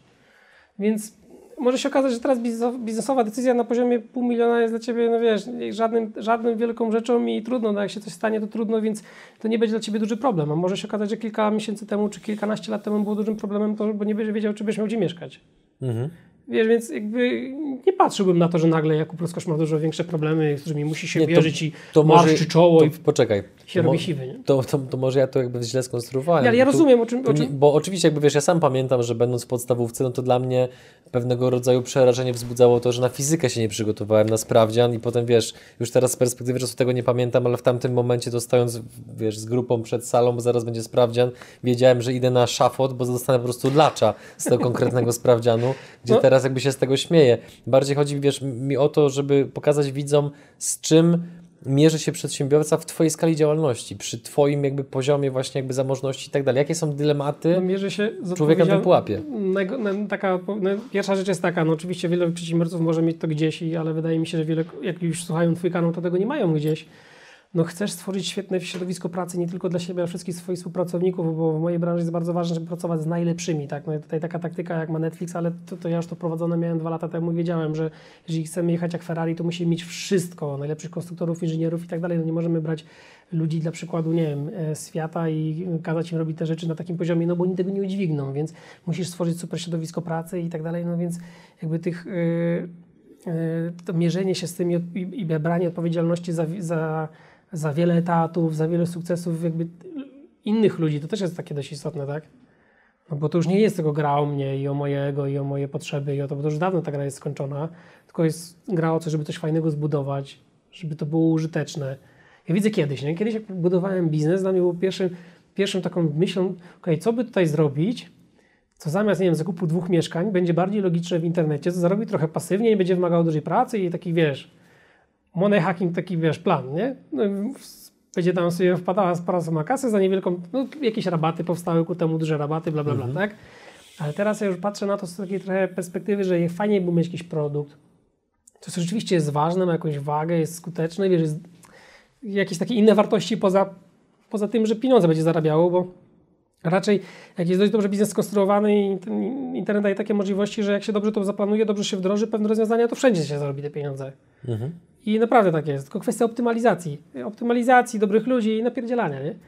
Więc już jak, już jak już tyle czasu i energii na coś spożytkować, to na coś, co jest naprawdę fajne, cool i coś, z czego byłbym dumny, na koniec zapowiedział, to moje, tak? I, I wiesz, i na tym mi bardzo zależy. Mhm. Eee, to, jest, to, jest, to, jest, to jest dla mnie dość takie, mm, taki, taki cel, taki, taki plan, żeby gdzieś, gdzieś tego typu inicjatywy biznesowe, w takie inicjatywy biznesowe wchodzić i tego typu problemy rozwiązywać. E, więc, e, a jakie jeszcze inne problemy? No wiesz, no to są problemy takie już może, mm, które mogą się wydawać dla innych, no żeby, żeby cały czas umieć tym, tym czasem sobie w odpowiedni sposób zarządzać. Mm, żeby oczywiście, jak już wiem, że jestem taką osobą i wiem, że do końca życia pewnie tak to będzie wyglądało, że nie będę miał dnia wolnego i cały czas będę o tym myślał, to żeby mimo wszystko jakby umieć, wiesz, cały czas pilnować tego zdrowego trybu życia, jeść zdrowo, poćwiczyć, potrenować I, i problemem jest takie coś, żeby znaleźć cały czas na to czas y, i mądrze nim tam efektywnie sobie zarządzać, tak? Mhm. Żeby nie dać sobie tym wszystkim wejść na głowę, mimo tego, że to cały czas jakby zajmuje twoją tam, wiesz, y, cały, cały twój bit i dzień, tak? Już tego nie zmienię, już taki jestem, ja wiem, że no to ja dlatego też jestem asertywny w, biznesie bardzo, jeżeli chodzi o jakieś spółki i wejścia w jakieś te tematy. U tych współprac, powiedzmy, takich propozycji dość poważnych było około 50 od listopada. Takich Od e-commerce- listopada. Tak, e-commerce'owych typu róbmy razem e-commerce, ja mam taki produkt, róbmy to, sprzedajmy, ty się znasz 50-50, tak? Jest około 50, serio, spisałem sobie to ostatnio, Mhm. bo mam jakieś tam, powiedzmy, jakieś tam moce na 2-3 nowe projekty, czy na 4, no, a nie na 50. Więc musisz odmówić 45 osobom. Eee, No i a często to są naprawdę bardzo poważne nazwiska, którym nie chciałbyś odmówić. Jak się odmawia takim osobom? Nie wiem, uczę się tego. To jest dopiero no, no, no, mówisz, cześć stary, nie mogę tego zrobić, bo nie czuję.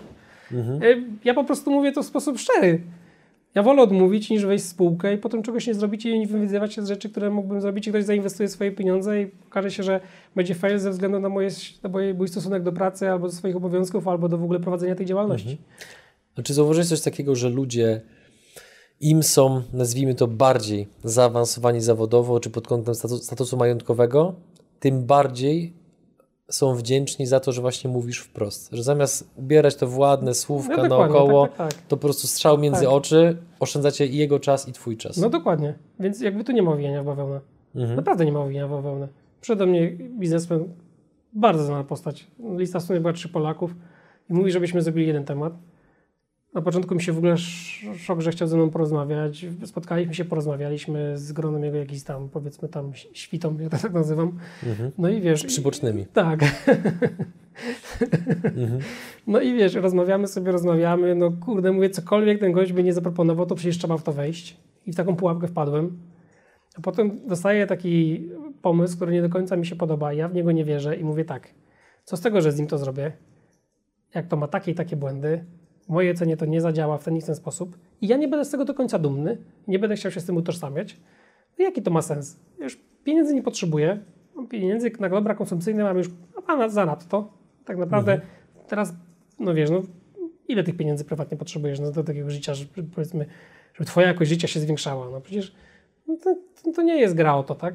To, to jest kompletnie już ta piłka mhm. gdzie indziej, więc, więc yy, musisz tym ludziom odmówić i powiedzieć im prosto, zchallenge'ować ich, podważyć ten status quo i opowiedzieć, słuchaj, ja nie wierzę w ten pomysł, dlatego i dlatego i dlatego. I tak się spotkania odbywają. Mhm. Często jest tak, że po prostu nawet mówię, słuchaj, nie trać swojego czasu, nie przyjeżdżaj do Wrocławia, bo to nie ma sensu, bo ja ci odmówię na tym spotkaniu, więc może od razu zróbmy kola, to ci powiem, dlaczego odmówiłem. Mhm. Tuż przed y, nagraniem z tobą była tutaj w studiu pewna osoba, nie będziemy na razie zdradzać personaliów, ale ta osoba bardzo pochlebnie wypowiadała się na Twój temat a propos właśnie Twojej wiedzy dotyczącej e, e-commerce'u chociażby. I teraz Pytanie, które Ci zadam, ono jest skonstruowane w taki sposób, żeby jedną z pierwszych reakcji twojego, twojego umysłu będzie prawdopodobnie Boże. Przecież o tym można gadać cały dzień, albo w ogóle mhm. nagrać jakiś osobny serial dziesięcioodcinkowy po godzinę e, sztuka. E, dlatego po, po, postaraj się powiedzieć cokolwiek, dać jak pewnego rodzaju jakąś esencję, albo chociaż wskazać trop, którym warto podążać, mm, pod kątem najczęstszych błędów, jakie Ty widzisz w kontekście wprowadzania firmy w świat e-commerce'u, który, jak sam powiedziałeś, z powodu między innymi pandemii, stał się okresem pewnego rodzaju wręcz żniw dla tej części gospodarki. A propos tej osoby jeszcze tak, z drugiej strony, no to, mhm. to bardzo, bardzo, bardzo miło w ogóle, niesamowita historia, że widzimy się powiedzmy dwa razy w tygodniu, raz w tygodniu i nie wiedzieliśmy, że w tego samego dnia będziemy tutaj nagrywać. to dla mnie tak, to był hit dzisiaj rano, to naprawdę jak się dowiedziałem o tym, to tak, no bardzo mi miło, że no cieszę się, że, że, że tak się, się na, na mój temat wypowiada, więc ja z drugiej strony mogę powiedzieć, że reprezentuję świat, do którego ja w ogóle nigdy nie miałem zaufania. To jest jedna z nielicznych osób w Pols na polskiej strefie tego mhm. E, wycinka, którym on się zajmuje, do której mam zaufanie i jakbym chciał coś challenge'ować i o czymś popowiadać, to bym na pewno do niego się zgłosił, więc z drugą stronę mi się wydaje, że tak samo z pełnym, z pełnym tutaj stuprocentową odpowiedzialnością naprawdę bardzo fajnie, że ta osoba tutaj była i ten odcinek naprawdę będzie jakościowy na pewno. Więc, 100%. więc, więc, więc super dobór, dobór gościa, rewelacja. A wracając do, do, do, do odpowiedzi na Twoje pytanie dotyczące tutaj, mm, wiesz, yy, yy, wprowadzenia firmy w internet, tak? Yy, na co na pewno zwracać uwagę? No przede wszystkim trzeba się liczyć z tym, że to nie jest środowisko, mm, które jest łatwe, bo jest zależne od miliona innych dużych, większych podmiotów na rynku i trzeba śledzić trendy takie globalne, jakie te firmy, jakie decyzje podejmują, żeby móc się w tym odnaleźć więc to jest takie może błahe, ale to naprawdę ta, tutaj takie ocenienie tych makroekonomicznych wszystkich aspektów jest na pewno bardzo istotne. Druga rzecz jest taka, że mm, w internet nie wejdziesz z słabymi ludźmi. W internet nie wejdziesz ludźmi, którzy się gdzieś przebranżowali z działów marketingów i PR-ów i teraz się nazywają e-commerce managerowie.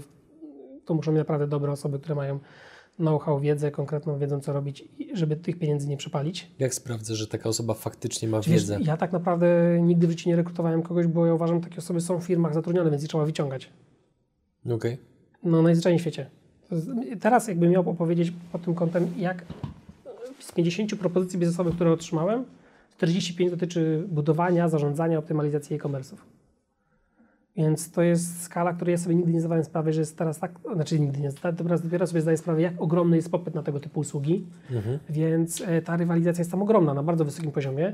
Dobrzy e-commerce managerowie, dobre osoby, które zarządzają ogromnymi e-commerce'ami, zarabiają piękne pieniądze, działają w super środowiskach, w super organizacjach, są na udziałach i tak dalej.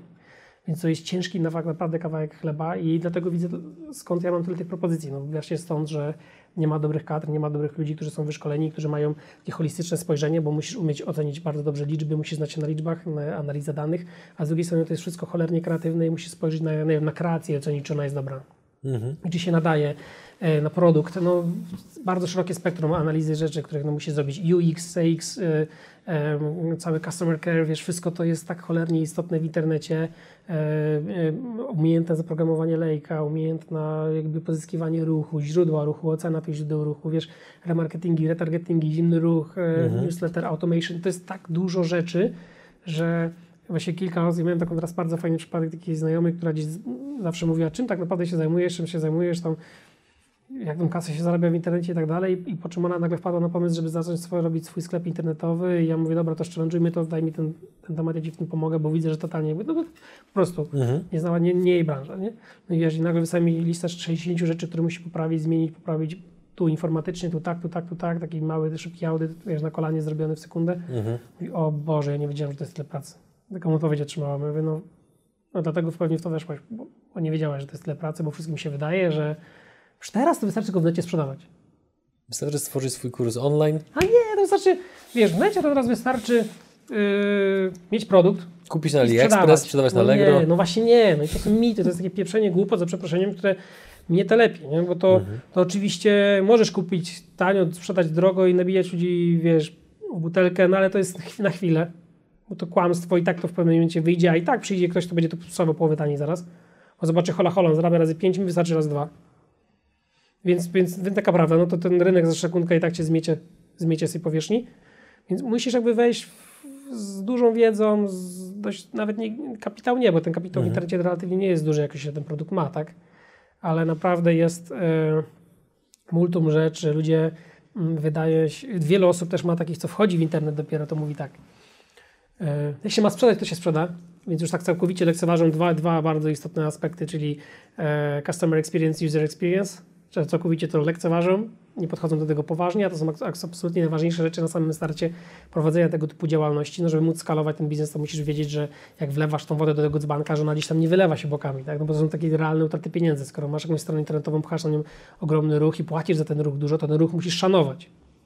Jest dużo takich aspektów i wydaje mi się, że właśnie dużo osób Taki to jest już taki life hacking, no taki grow hacking, bardziej może nie też grow hacking, ale coś, co na pewno należałoby się spojrzeć i wszystkim tym, co prowadzą swoje sklepy internetowe, jak myślą o skalowaniu, niech nie patrzą tylko na skalowaniu ruchem, tylko skalowaniu, nie wiem, jak zwiększyć współczynnik konwersji, jak zwiększyć ilość, ilość produktów na sklepie sprzedanych jednemu klientowi, jak zwiększyć intensywność tych zakupów, czyli to już się pojawia, co muszę dodać do oferty, żeby móc te wszystkie aspekty spełnić, co zrobić, żeby konwersja wzrosła razy dwa, co zrobić, żeby na przykład ilość zakupów wzrosła razy dwa? I co zrobić, żeby e, na przykład wartość zakupów wzrosła razy dwa. I takie, na tego typu pytania zadać, zadać pytania tym swoim e-commerce managerom, marketing managerom, co ja muszę, o co chodzi, odpowiedzcie mi na te pytania. Nagle się okaże, że o kurde, nie, to mamy dużo roboty do zrobienia u siebie na stronie. Albo po swojej stronie i wcale nie musimy więcej kasy na ruch wydawać. I to jest multum takich firm, że na przykład potrafię przychodzić do jakichś firm, jak- ostatnio widziałem firmę, audytowałem branża odzieżowa, wiesz, średnia dla branży 1,8, 1,9 ko- konwersja, powiedzmy tak gdzieś tam plus minus, nawet dwa czasami, a tu branża odzieżowa, kosmiczny ruch na stronie wrzucony i konwersja 0,5%, nie? nie? Wiesz, mówię, nie no, coś tu jest na stronie totalnie niedziałającego, po czym 7 czy 8 osób, które działa w tej firmie w e-commerce nie widzi, że na mobilu nie działają zakupy dobrze, po czym mówię, słuchajcie, no na mobilu trzeba tam zrobić ten koszyk lepszy, lepiej, żeby to działało, żeby to funkcjonowało, żeby przyciski się nakładały na siebie, żeby to działało, nie? No ale wiesz, jak ktoś ma kupić, to kupi na kompie, nie? Ja mówię, no, no ja mówię niby tak, no jak ma kupić, to tak, no jak bardzo chce nie, umrze jutro od tego, że waszego produktu nie kupi, to pewnie przyjdzie po niego na but, z buta do Warszawy, jak będzie trzeba, tak? Mhm. Ale to nie są tego typu potrzeby, więc tak nie kupi. No i wiesz, i takie pokazanie i zmienienie prostych rzeczy, powiedzmy za 900 zł, spowodowało wzrost trzykrotny praktycznie sprzedaży, nie? I oni wtedy mówią, Boże, jesteś geniuszem, ale to zrobiłeś, ja cię nie mogę. Nie, są tak banalne rzeczy. Na przykład multum często się spotykam z z e-commerce'ami, w których ludzie siedzą, siedzą, wiesz, dłubią, robią, pozyskują jakichś influencerów, jadą z, jadą z tematem na maksa, po czym się okazuje, że żaden z nich z firmy w przeciągu miesiąca zakupów u siebie na stronie nie zrobił. Czyli wiesz, no tak wiesz, chociażby sprawdzić, czy to wszystko działa, czy funkcjonuje, jak mają, nie mówię o jakimś bocie, który to zrobi za ciebie, tak? Po prostu przeklikać się. Tak, ale po prostu się przeklikać, po prostu dać, nie wiem, 100 kodów rabatowych 100 swoim znajomym, mówię, cześć Andrzej, bardzo Cię lubię. Mam do Ciebie prośbę. Wejdź na mój sklep internetowy, zamów swojej dziewczynie kilka par dresów albo coś. Zamów, tak? Produkt jest Twój, ale ja potrzebuję Cię pięć uwag. Mhm. Co zmienić? Poprawić. Na przykład, co Ci się nie podobało, co uważasz, że jest złe, może gdzieś Mhm. źle klikałeś, może myślałeś, że to jest wpisać adres, to znaczy, że adres mailowy i zacząłeś pisać maila, a okazało się, że chodzi wysyłkowy. Mhm. takie rzeczy, nie? Więc jakby ludzie tak patrzą cały czas na, na, na, na wszystkich dookoła, a nie patrzą na swoje podwórko, które mogliby naprawdę fajnie poukładać, uprzątnąć, nie wydawać większej ilości kasy i więcej zarabiać. Ta no, optymalizacja słowo klucz. Jak, nie, nie zadam Ci pytania, e, Kuba, powiedz jakie książki o e-commerce czytać, bo to już ustaliliśmy, że wiedza się dezaktualizuje, czy dezaktualizuje, aktualizuje praktycznie bardzo szybko na przestrzeni nawet nie lat, a raczej miesięcy. Natomiast e, z Twojej perspektywy, czy jest jakakolwiek inna droga, powiedzmy bardziej taka, nazwijmy to trochę teoretyczna, mhm. aniżeli faktyczne budowanie własnego e-commerce'u pod kątem pozyskiwania właśnie wiedzy? Jak pozyskiwać wiedzę w e-commerce, żeby być w tym autentycznie dobrym, żeby potem dostrzegać takie oczywistości, jak te, o których powiedziałeś, że przyciski się na siebie nakładają w mobilu, więc warto by było to na przykład poprawić. No, no wiesz, to są, to są już tak oczywiste rzeczy, że tego ci nie napiszę w jakimś, na jakimś blogu czy na jakiejś stronie. Czasami jest ten problem, że pisze się jakieś nie wiadomo jakich grach hackingowych rzeczach, a nie pisze się o podstawach. I, I, rzeczywiście trudno jest znaleźć takie. Ja wszystko czytam, co mi wpadnie w rękę, tak naprawdę na LinkedInie, na Twitterze dotyczące mojej branży ktokolwiek by tego nie napisał, nawet jak często pisze durnoty, to może gdzieś na końcu napisze coś mądrego ja już, ja już widzę, że to są durnoty, ale to jedna rzecz jest w miarę mądra, ale ja już tą wiedzę posiadam na takim poziomie, że jestem w stanie to ocenić, ale gorzej, gdy pisze durnoty i ktoś to czyta nie? i mhm. nie wie, że to są durnoty. Więc jakby to jest jedna rzecz. No, dlatego ciężko jest czasami kogoś tam wybrać, tym bardziej, że pierwsza rzecz w tym w tej branży internetowej naprawdę, naprawdę, naprawdę, to też jest taka bochostka. Jak się czyta jakieś źródło, należy, należy sprawdzić, z którego roku jest ten tekst. Bo ile ja mogę sobie napisać tekst o Pateku, czy o Medze, czy o, nie wiem, o ubiorze na, na ślub i on będzie za 20 lat pewnie tak samo, może tam jakieś delikatne rzeczy się zmienią, tak? Czy nawet o samochodach możesz jakiś mhm. ogólny tekst napisać. Tak już dla przykładu o e-commerce ktoś mi kiedyś wrzucał jakieś kuba, bo tu tak napisali. Ja mówię, stary, ten tekst jest z 2017. Gdzieś tam dopiero na samym dole był ten że 2017 rok, ale ale właśnie to wiesz, pokazuje, że to 4 lata, to już, to już w ogóle z... mhm, prehistoria. Zadaj dużo pytań, zanim przeczytasz ten tekst, albo zobacz, może tam się dowiesz czegoś, mhm. E, jeszcze mieli problem właśnie 4 lata temu, no bo w e-commerce te 4 lata, o kurde, no to można byłoby to, wiesz, nie wiem, ten rynek w Polsce jest kilkukrotnie już urósł przez 4 lata, więc mhm. a już konkurencja jest inna, kompletnie inna, ja w ogóle wow. Nie? Gdzie ty szukasz wiedzy w takim razie, jeżeli chodzi o e-commerce? Wiesz, no ja mam, ja, mam, ja mam 900 marek w ofercie na dużych, dużych rabatach, zarządzam też dwoma e-commerce'ami I Love Milk Mosquito. Mhm. Mm, budujemy teraz kolejne, więc yy, łącznie powiedzmy jest około 60-70 pewnie osób, jakby zliczyć wszystkich naszych partnerów, wszystkich podmiotach. Nie mówiąc o tych 900 markach, o tych afiliacyjnych problemach i tak dalej, i tak dalej, bo to jest w ogóle inny temat. To wiesz, ja tą wiedzę mam z rynku, więc ja tak mhm. naprawdę najzwyczajniej w świecie ostatnią rzecz, jaką chcę czytać, to cokolwiek o e-commerce na co dzień, bo to, że jest jakieś rzecz z automa- nowa w automa Zautomatyzowana? Zautomatyzowana, automatyzacja jakaś się nowa pojawia, czy jakiś nowy scenariusz, czy coś jest rozważane, czy AI można jakoś wykorzystać w mądry sposób. No to ja to wiem, bo my robimy pilotaż u nas na stronie tego rozwiązania, tak? Jakaś nowa forma płatności wchodziła ostatnio, no to my, mieliśmy, my mamy pierwszy pilotaż w Polsce jako na Mosquito. Mhm. E, tej formy płatności jako jedna tam z pięciu czy dziesięciu firm, więc zanim się jakiś tekst o tym na blogu pojawi, no pewnie minie dwa miesiące, no to ja bym mógł go napisać. Więc, e, więc ten feedback jest z rynku ogromny. Mhm. Więc szczerze, ja na przykład teraz w ogóle nie czytam. Czytam jakieś, wiesz, e-commerce, global trends, coś tam tego typu rzeczy, patrzę sobie jak na innych rynkach to wygląda i jak kompletnie inaczej to działa na jakichś rynkach amerykańskich, chińskich, śledzę te takie newsy, co tam się, co tam się dzieje, mhm. tam dużo tej pracy czytał, ale to są bardziej takie globalne, takie trendy, żeby czegoś nie przespać, nie przegapić, że jakoś coś wchodzi, żeby być tam pierwszym. Mhm. Więc to są, to są tego typu aspekty i ja rzeczywiście tak, no, nie jestem tutaj taką osobą, która powie, wiesz, czytaj to, to i to, bo, bo tak to niestety nie działa, ale wiem, że na pewno dobrym takim punktem wyjścia jest wpisanie sobie w Google, nie wiem, Global E-Commerce Trends 2025 i tam sobie przeczytać, o czym jest napisane i po czym znajdować nawet taka głupia lista i potem starać się, wiesz, dowiadywać o tych pięciu rzeczach, tak? Pogłębiać ten temat. Pogłębiać te tematy, nie? Potem no, masz tą listę takich 20 trendów, czy ogólnie mhm. jakieś rzeczy, które są bardzo istotne na 2025 rok. Co to jest znaczy zero click shopping, co to znaczy one click, co to znaczy to, wiesz, wszystkie tego typu rzeczy, no wpisz w Google, się dowiesz, tak? Mhm. Prędzej czy później przeczytaj całą pierwszą stronę z Google, drugą, na każdy z tematów, no to już pewnie sam będziesz w stanie zweryfikować, gdzie kto przedrukowuje, kto kopiuje kogo tak. i tak dalej, więc że będziesz w stanie sam wiedzieć, kto tam się jakoś wiedzą dzieli. Ja widzę, że ta branża jest coś taka hermetyczna, mi się to do końca nie podoba, o ile ja znajduję czas, to czasami jak mam taki wolny, to robię te Q&A u siebie na Insta i dużo mówię o e-commerce, tak jak teraz, bez owijania bawełny, ktoś mi zada pytanie, Kuba, jak przeanalizować ruch od influencerów w taki, taki sposób, to mu tłumaczę.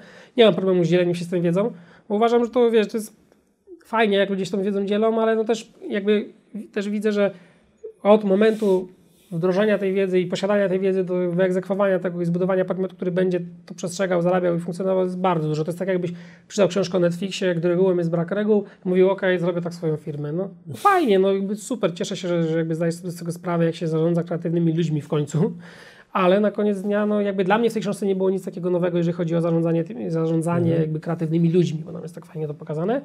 E, Trochę nowości jakieś było, no Netflix już drugą stronę przegina w pewnych momentach i ma to mimo wszystko w korporacyjnym takim ładzie dużym i tak dalej, więc y, jeszcze fajniej jesteś w stanie to zrobić w młodym i miękkim środowisku, takim małym, niewielkim. No ale no ale w dużej mierze, no co, przeczytasz tą książkę, no i wiesz, jeszcze jak masz to wdrożyć y, i, i zrobić tego typu organizację, to to nie jest takie hop, tak? A Powiedz mi proszę, z, z jakimi plus minus mm, kosztami powinien się liczyć przedsiębiorca, który chciałby na przykład, mówiąc wprost, wykupić danego konkretnego pracownika z jakiejś firmy, zaprosić go do siebie, to ile dobry e-commerce manager w Polsce zarabia miesięcznie? Plus minus. Wiesz, to jest bardzo, bardzo ciężkie i taki temat, który na przykład przy, teraz rozmawiałem z jednym, z, jednym, z jednym właścicielem firmy i on płacił swojemu pracownikowi tam 5 tysięcy złotych, ale on mówi, że on nic nie potrafi w tym e-commerce zrobić. Nie? A więc jeśli chcesz takiego, który nic nie potrafi, no to pewnie tyle, ile uznasz. No ale, Mhm. Ale no, ja to w różnych sytuacjach sł- słyszę i, i też weźmy pod uwagę fakt, że e, taki typowy e-commerce manager, takie stanowisko dobrego e-commerce managera, który nie ma zacięcia biznesowego, bo uważam, że to jest cały myk na tym polega, żeby on jeszcze jakiegoś wybitnie zacięcia biznesowego nie miał. Mhm. W dużej mierze ta wiedza jest teraz tak cenna, że jakby miał takie zacięcie biznesowe, to by sam te e-commerce robił. Okej. No wiesz, y, no tak na koniec dnia, no, no, no teraz ten rynek tak wygląda. Mhm. Więc, y, więc wię- większość dobrych takich e-commerce managerów i e-commerce'owców takich typowo, no to prowadzą swoje działalności. Mhm. No bo nie chcą tyrać na czyjś sukces, i, a, jak, a jak chcą, to ktoś przyjdzie i powiedzą mu, dobra, 250 i 10%. 250 Na tysięcy? przykład, na przykład, no słyszałem takie historie, że... Ale że rocznie czy Nie miesięcznie? miesięcznie, słyszałem takie historii, Okej. Ale nie, to jest absurd, ale słyszałem takie historie, Mhm. że, że jeden ze znajomych chciał wykupić właśnie takiego, wiesz, gościa, który ma swój e-commerce i, i, i działa prężnie i naprawdę bardzo ładne pieniądze zarabia na dwóch swoich e-commerce'ach. No to wiesz, jak jesteś przedsiębiorcą, no to już takie pieniądze sobie naprawdę jest w stanie z tego dość duże wyciągać. No bardzo duże nawet dla, dla wielu osób. No to jak on ma pójść teraz do ciebie i pracować, no to co najmniej takie chce zarabiać, albo nawet większe, tak? Mhm. A jak jeszcze ma to zostawić, to już w ogóle, tak? Więc ja różne, różne, różne historie słyszałem. Znaczy to jest prawda, bo w sumie dwa dni temu miałem taką rozmowę z jednym przedsiębiorcą. E, e, tak właśnie jakoś pół żartem, pół serio zeszliśmy na to, że gdyby on miał pójść do pracy na etacie, to poszedłby, ale tak musiałby mieć na rękę 300 koła miesięcznie. No wiesz, no jak, jak któregoś, ja, odbierałem, ja odbierałem w pewnym momencie telefony od, od e, HR-owców, od takiej grupy, która zajmowała się rekrutowaniem ludzi do branży odzieżowej. No i wiesz, wiedzę odzieżową ma, kontraktował towar, bloga o tym prowadzi, jara się tym, pasjonuje. E, wiesz, już mamy jakieś doświadczenie biznesowe, no idealne stanowisko na dyrektora zarządzającego działem zakupów i tak dalej. Nie?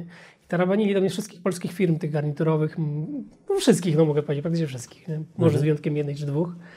E, I wiesz, i jakieś tego typu rozmowy, no ja w pewnym momencie mówię, słuchajcie, moje oczekiwania, dopóki ktoś tego nie spełnił, mówię, pół miliona miesięcznie i, mówię, ja, i dopiero mogę to rozważyć, jak nie macie kogoś, kto mi tyle zagwarantuje, to nie przyjdę, nie? I przestali dzwonić, nie? I przestali dzwonić, więc to było takie absurdalne i w końcu musiałem tak zachować, Aha. ale mówię, no, no co ja mam zrobić, no przecież wszystkie moje inicjatywy biznesowe, wszystko to, co robię, no jakby jest sporo warte, robię to, zarabiam piękne pieniądze, no ale jak mam gdzieś pójść, zostawić całe swoje normalne życie dla pracy na jakimś etacie, no to musi tyle kosztować, więc na pewnym etapie ta wiedza już jest dużo warta. No to jest jakbyś dla, dla przykładu, no nie wiem, miał przyjść i z powiedzeniem Kuby Wojewódzkiego, słuchaj, abyś na taki program poprowadził, to ile, nie? No, no, wiesz, no wiesz o co chodzi. No, Tak. Ja już patrzę w e-commerce są często te gwiazdy, gwi- gwiazdy takie e-commerce i tak dalej. No to nie wiem, do Kuby Chmieliaka przyjść powiedz Kuba na etacie. No. Ja, ja na przykład znam 10 osób w Polsce w e-commerce, które, które naprawdę zajmują się na e-commerce i chciałbym, żeby u mnie pracowały. Do 9 z nich ma swoje firmy i nie wiem, zarabia pół miliona miesięcznie. No to, to wiesz. No tak. Co no im to- musisz zagwarantować? Co im musisz powiedzieć? Że powiedział, wiesz, zrób, to musisz im powiedzieć co innego. Nie musisz, zróbmy razem biznes globalny, który mamy, wiesz, we dwójkę pociągniemy razem, nie? Mhm, Jakąś do, dosłużyć dobrą obietnicę. Nie chodzi o obietnicę kasy, tak? A jak zaczniesz z nimi rozmawiać, bo masz pieniądze, na przykład jesteś jednym z bogatszych ludzi w Polsce, albo masz cholerę pieniędzy ogólnie, mam, nie wiem, jakieś fundusze inwestycyjne i tak dalej, no to bardzo często jest tak, nie? Przychodzi fundusz, mówi, my mamy pieniądze. Nie? No teraz każdy ma pieniądze na rynku i jest w cholerę pieniędzy. Wbrew pozorom, co się mówi, jest bardzo dużo pieniędzy na rynku, tak? A jeszcze jak przychodzisz i mówisz, że robisz coś w e-commerce i na tym znasz, to tych pieniędzy nagle się jeszcze więcej zaczyna pojawiać i znalezienie finansowania na takie podmioty to w ogóle żaden problem, nie? Więc ja te wszystkie, jak od razu mam jakieś rozmowy z funduszami, że zróbmy razem e-commerce, zbudujmy coś razem i tak dalej, i tak dalej, i tak dalej, to tylko rozmawiam z tym gościem, który był u Ciebie przed programem na tego typu temat, bo ma inną wiedzę, on ma, on ma zdecydowanie, ja jego kompetencje wyżej wycenię niż tylko kompetencje finansowej, e, niż tylko wie, e, jakby wkład finansowy, tak? Więc dla mnie on miał wartość po prostu jego głowa, jego mózg, jego sposób zarządzania biznesem i tak dalej, a nie jakby to, że wchodzi z dużym kapitałem.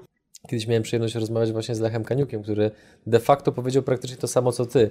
E, odpowiadając na moje pytanie, właśnie w jaki sposób on rekrutuje teraz akurat do swojej aktualnej spółki Sunroof ludzi, którzy no, mają znane nazwiska w świecie biznesu w Polsce. No i właśnie powiedział, że tych ludzi za bardzo nie przekonasz pieniędzmi, bo albo mają swoje firmy, albo są po exitach, gdzie e, te exity im zapewniły już jakby zabezpieczenie finansowe do końca życia. Jedyne, co możesz tak naprawdę im zaproponować, zaoferować, to jest jakieś takie właśnie gigantyczne wyzwanie, na które razem się porwiecie, żeby na przykład właśnie zdominować jakąś branżę, jakiś rynek, albo próbować w ogóle sił, swoich sił w skali międzynarodowej. Więc jakby ostatnie pytanie a propos e-commerce'u, e, nim zakończymy naszą rozmowę. Mm, załóżmy, że mamy przedsiębiorcę, który ma powiedzmy jakiś tam budżet, nie chcę go określać, bo to tak jak sam powiedziałeś, to jest bardzo zmienne i zależy od branży, ale powiedzmy, że ma jakiś budżet, nie do końca powiedzmy stać go na zrekrutowanie e-commerce managera z, z pensją 250 tysięcy miesięcznie, ale powiedzmy ma wśród swojego zespołu e, ludzi, którzy realnie chcą się uczyć. To co taki przedsiębiorca powinien zrobić pod kątem zaprojektowania środowiska pracy, aby ci przyszli potencjalni e-commerce menadżerowie, żeby oni realnie mogli się czegoś nauczyć, być może eksperymentując właśnie pieniędzmi tego przedsiębiorcy? Wiesz, może e, powinien. E, no pierwsza rzecz, no bo musisz ocenić tych ludzi, których rekrutujesz, tak? No bo jak, jak nawet e, totalnego głupka zrekrutujesz, to coś byś się tam, nie wiem, jak starał, to z niego wiesz, dobrego asystenta nie zabierze, co dopiero e-commerce menadżera.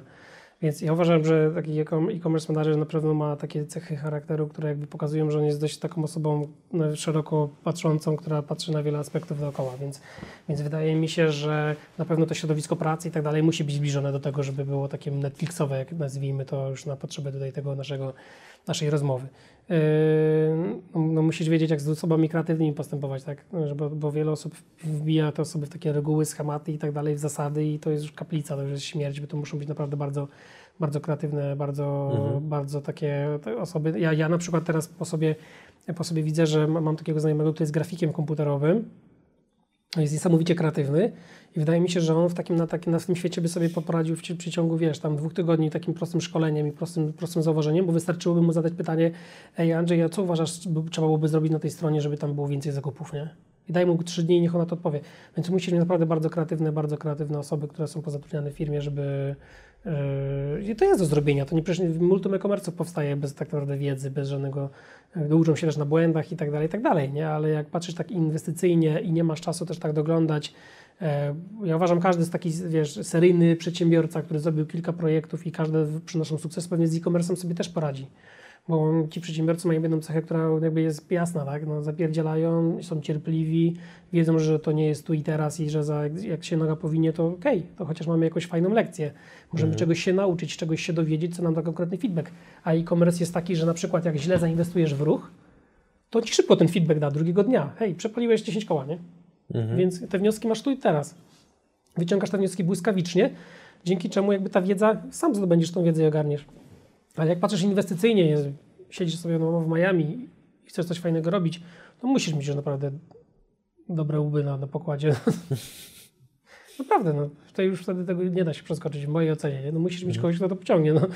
I w innym wypadku no, to będziesz miał wiesz, bandę tumanów, to przeproszeniem, która no, nie potrafi wielu rzeczy tam z, zrobić. Nie? Więc ja mhm. nieraz już miałem takie historie. E, teraz miałem jedną taką e, firmę, którą z bliska też byłem w stanie jakby doglądnąć, zobaczyć tam przez mojego znajomego dobrego, który gdzieś, gdzieś ma pewne problemy właśnie w e-commerce, wchodzą w e-commerce. No to wiesz, co by nie powiedział, on ma taki dość, dość mocny charakter, charyzmy, no to oni wszystko tam przeklepują, wszystko ok, wszystko super, wszystko ładnie, wszystko pięknie, a jakby nikt nie podważa, wiesz, tam nie zadaje pytań, nie, wiesz, nie ma takiej burzy mózgów i tak dalej. Więc ja mhm. uważam, że te filmy powinny być tak bardzo mocno zorganizowane na takiej wolności, na, na swobodzie, na dawaniu zadania, ale nie patrzenia, jak to się rozwiązuje, tak? Bo i, i nie organizowanie komuś pracy, tylko danie komuś pracę, nawet nie pracę do wykonania, tylko cel do osiągnięcia. I dopiero jakby to spowoduje, że ta osoba sama sobie dobierze narzędzia, wróci do ciebie, jaki potrzebuje budżet i tak dalej, więc umiejętność zarządzania takimi osobami jest kompletnie inna. Naprawdę tutaj bardzo polecam tą książkę, gdy regułem jest brak reguł, bo ja mam wrażenie, jak czytałem tą książkę, że to jest o każdej z trzech moich firm. Także bo i nie mam tam żadnej osoby, która jest takim wyrobnikiem, która robi jakąś rzecz, którą trzeba coś tam robić z wyjątkiem powiedzmy tam osób, które gdzieś dodają kody rabatowe na stronę, nadzorują, administrują stronę i tak dalej. Tam muszą być reguły, robimy tak, robimy tak, robimy tak i w tym sobie nie radzę. Ja sobie z tym teamem, że tak powiem szczerze, nie radzę, bo nie potrafię jakby takimi ludźmi, nie że takimi ludźmi, tylko nie potrafię jakby tak schematycznie do pracy podejść, tak? Dla mnie to jest takie, okej, no robią, wykonują, no, no jest robota wykonana, ale to tam jakby no, no, to jest robota, którą już powiedzmy, że ona musi być wykonana, no to wpadło kilku innych mądrzejszych ode mnie albo razem ze mną, okej, musimy zrobić taką i taką stronę, która będzie robiła to i to. No i to jest cała prawdziwa robota e-commerce, żeby wiedzieć, co zrobić, jak zrobić, a dopiero potem już rzeczywiście będzie kilka stanowisk, które są takimi wyrobniczymi e, stanowiskami, które trzeba jakąś robotę dowieść, jakieś standardy, jakiś powiedzmy wynik na koniec dnia trzeba dowieść, nie wiem, 10 influencerów, 3 influencerów, trzeba dowieść 100 tysięcy ruchu na stronę, ok. To są już takie, wiesz, powiedzmy to proste, no już w mojej, w mojej nie proste rzeczy, ale żeby wiedzieć na jaką stronę to zrobić i jak to zrobić, to już jest, wiesz, to już jest tutaj troszkę większy problem. To powiedz jeszcze proszę naszym widzom na koniec, gdzie można Cię znaleźć. Albo jak się można z Tobą skontaktować. Tu gdzieś numer telefonu podawałeś, 72... Nie no, A, numer telefonu i tak jest dostępny w internecie. Nie ma problemu, jak ktoś ma ochotę do mnie zadzwonić, to wiesz, to ja, ja mam prostą zasadę. Z propozycją e-commerce'ową. Nawet nie, no, no, powiem Ci tak, niech sobie dzwonią. Jak ktoś, wiesz, jest na tyle zmotywowany, są sytuacje, że do mnie osoby dzwonią gdzieś tam randomowe, że tak powiem, ktoś przekaże mój numer telefonu, już krąży gdzieś 15 lat niezmieniony, no to wiesz, no, że to dość szeroko. No ale jak wiesz, jest nachalny, gada głupoty, ja jasno mówię nie, on dalej nie słucha, no to ma blokadę na tym numerze, co mi to przeszkadza zablokować. Chyba z tysiąc numerów zablokowanych, ale nie mówię tylko o takich osobach, tylko wiesz, wiele, wiele jakichś infolinii, infolinii, widzę, że jakieś e, dziwne końcówki, dziwne. Niepożądane telefony. Ty, tylko blokuje, tak? Mhm. Więc nie można znaleźć e, biznesowo oczywiście na LinkedInie, prowadzę LinkedIna aktywnie, na Twitterze, e, na Facebooku mam fanpage, jeszcze tam swój dawny blogowy, nawet duży i tam publikuję dużo rzeczy znów o zegarkach, o motoryzacji, o tego typu takim lifestyle'u, który gdzieś tam jest dla mnie wytchnieniem. E, na Instagramie można mnie znaleźć i można mnie znaleźć na TikToku, jest to nawet, na TikToku mam nawet największe zasięgi, więc, więc Super. więc prowadzę też TikToka, odmurzam się tam czasami, w, no nie, no wszystkich platformach tak naprawdę. Jestem też na Clubhouse'ie, Mhm. Więc, więc, więc Ja ja, też jestem osobą bardzo mocno dynamicznie działającą we wszystkich e, social mediach, staram się być na bieżąco. Moja praca, wiesz, taka, e, nawet ta e-commerce'owa jest blisko przyklejona tego świata, do świata social mediów, więc na każdym możliwym, e, na każdej możliwej platformie jestem osobą, która zawsze odpisuje, Mhm. Nigdy nie zostawię Cię z brakiem informacji. Czasami może będzie tak, że na przykład w skrzyn- w skrzynce, tam na Instagramie mam aktualnie dzisiaj 60-70 wiadomości nieodczytanych, na które nie odpowiedziałem i przyglądam je sobie i na jakieś takie, co mam szybko do pisania, to odpowiadam, jakieś dłuższe i ktoś wymaga troszkę, no to postaram się kiedy indziej. Czasami to trwa nawet 2-3 tygodnie, jak uważam, że to może poczekać. Mhm. E, No niestety, nie zawsze tak będzie. Na pewno na, na maile też staram się odpisywać e, w miarę w jakiś taki, wiesz, e, bardziej to taki sposób no, aktualny, że tak Okej. powiem, żeby to się, żeby, żeby to było, no ale to też, wiesz, mam pewne, pewne, pewne ograniczone moce, więc no ja, ja tego typu zapytania zawsze nowe, które nie są aż tak istotne z perspektywy prowadzenia moich firm i moich biznesów tak egoistycznie, zawsze są gdzieś na jakimś takim aucie i dopiero jak, jak wiesz, zaczynają mi się moce pojawiać i tak dalej, to mówię sobie, o, luźniejszy dzień mi się zrobił, albo dwa spotkania mi się wykrzaczyły, albo stoję w korku, no to może chociaż na trzy wiadomości jakieś odpowiem. Mhm. Więc sobie staram tak do tego podejść, więc proszę o cierpliwość i wyrozumiałość, ale odpowiadam. Tak, raczej nie zostawiam kogoś bez odpowiedzi. Co najwyżej odpowiem jednym słowem nawet. Tak, nie. No, staram się jak najkrócej mimo wszystko, bo szanuję swój czas. Mhm. Ale, ale nie mówię, że ktoś mi napisze, Kuba, wejdźmy w inicjatywę biznesową, skończymy się spotkać. Nie. to, nie, tak, nie takie pytania, tylko takie pytania już czasami konkretne. Jasne. Czy uważasz, że jakiś tam e-mail marketing ma sens w tym, i w tym przypadku? Pewnie nie. Mhm. Znaczy nie muszę tego już dalej tłumaczyć. No, czasami mam tak. Ja zawsze mam dylemat y, przy kończąc takie wywiady z osobami takimi jak ty, które są otwarte, mają lekkość wypowiedzi. Jak to zgrabnie zakończyć, bo się aż wewnętrznie nie chce kończyć. No ale jakby gdzieś tam czas y, jakby płynie nieubłaganie, więc y, Kuba, bardzo Ci dziękuję za bardzo ciekawą rozmowę. A ja bardzo dziękuję za zaproszenie.